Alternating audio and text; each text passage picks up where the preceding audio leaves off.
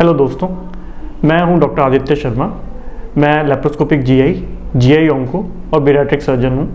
अ, मैं Kailash sector 71 Noida and greater Noida में कार्यरत हूँ। तो दोस्तों आज हम जानेंगे ओबेसिटी यानी मोटापे के बारे में। तो क्या है ओबेसिटी तो दोस्तों डब्ल्यूएचओ की डेफिनेशन के हिसाब से किसी भी व्यक्ति का अगर बी एम 30 से ज़्यादा है तो हम उसको ओबीज कहते हैं। बीएमआई आप खुद भी कैलकुलेट कर सकते हैं। गूगल पे जाके बस आपको अपना हाइट और वेट पता होना चाहिए।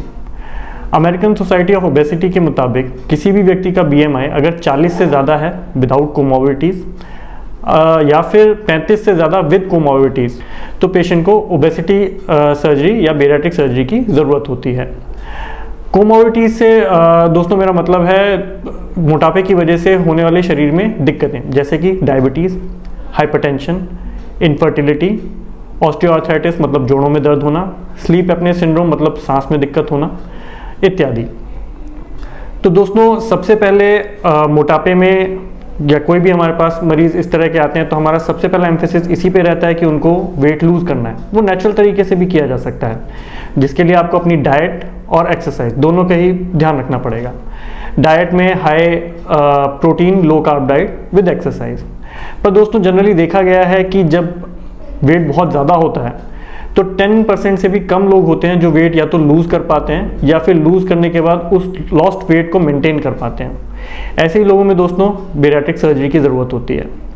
बेरियाट्रिक सर्जरी जो हम करते हैं वो लेप्रोस्कोपिक यानी की होल तरीके से करते हैं जिसमें चार से पाँच की होल इंसीजन्स आते हैं जो टेन टू फाइव एम के होते हैं। सारा प्रोसीजर उसी से हो जाता है। आ, बहुत ही सेफ़ सर्जरी होती है ये।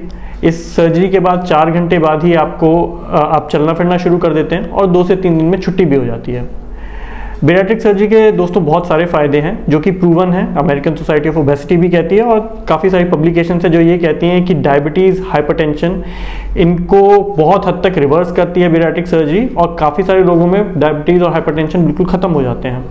साथ में जिनको जोड़ों की समस्या रहती है, उनके जोड़ों की समस्या भी काफ़ी हद तक दूर हो जाती है। स्लीप एपनिया है, वो दूर हो जाता है। कई लोगों को इन्फर्टिलिटी होती है, जिसके लिए ट्रीटमेंट चल रहा होता है, वो ठीक हो जाता है। तो दोस्तों, अगर आप भी इन्हीं सब समस्याओं से ग्रसित हैं तो हमें कैलाश हॉस्पिटल में संपर्क करें।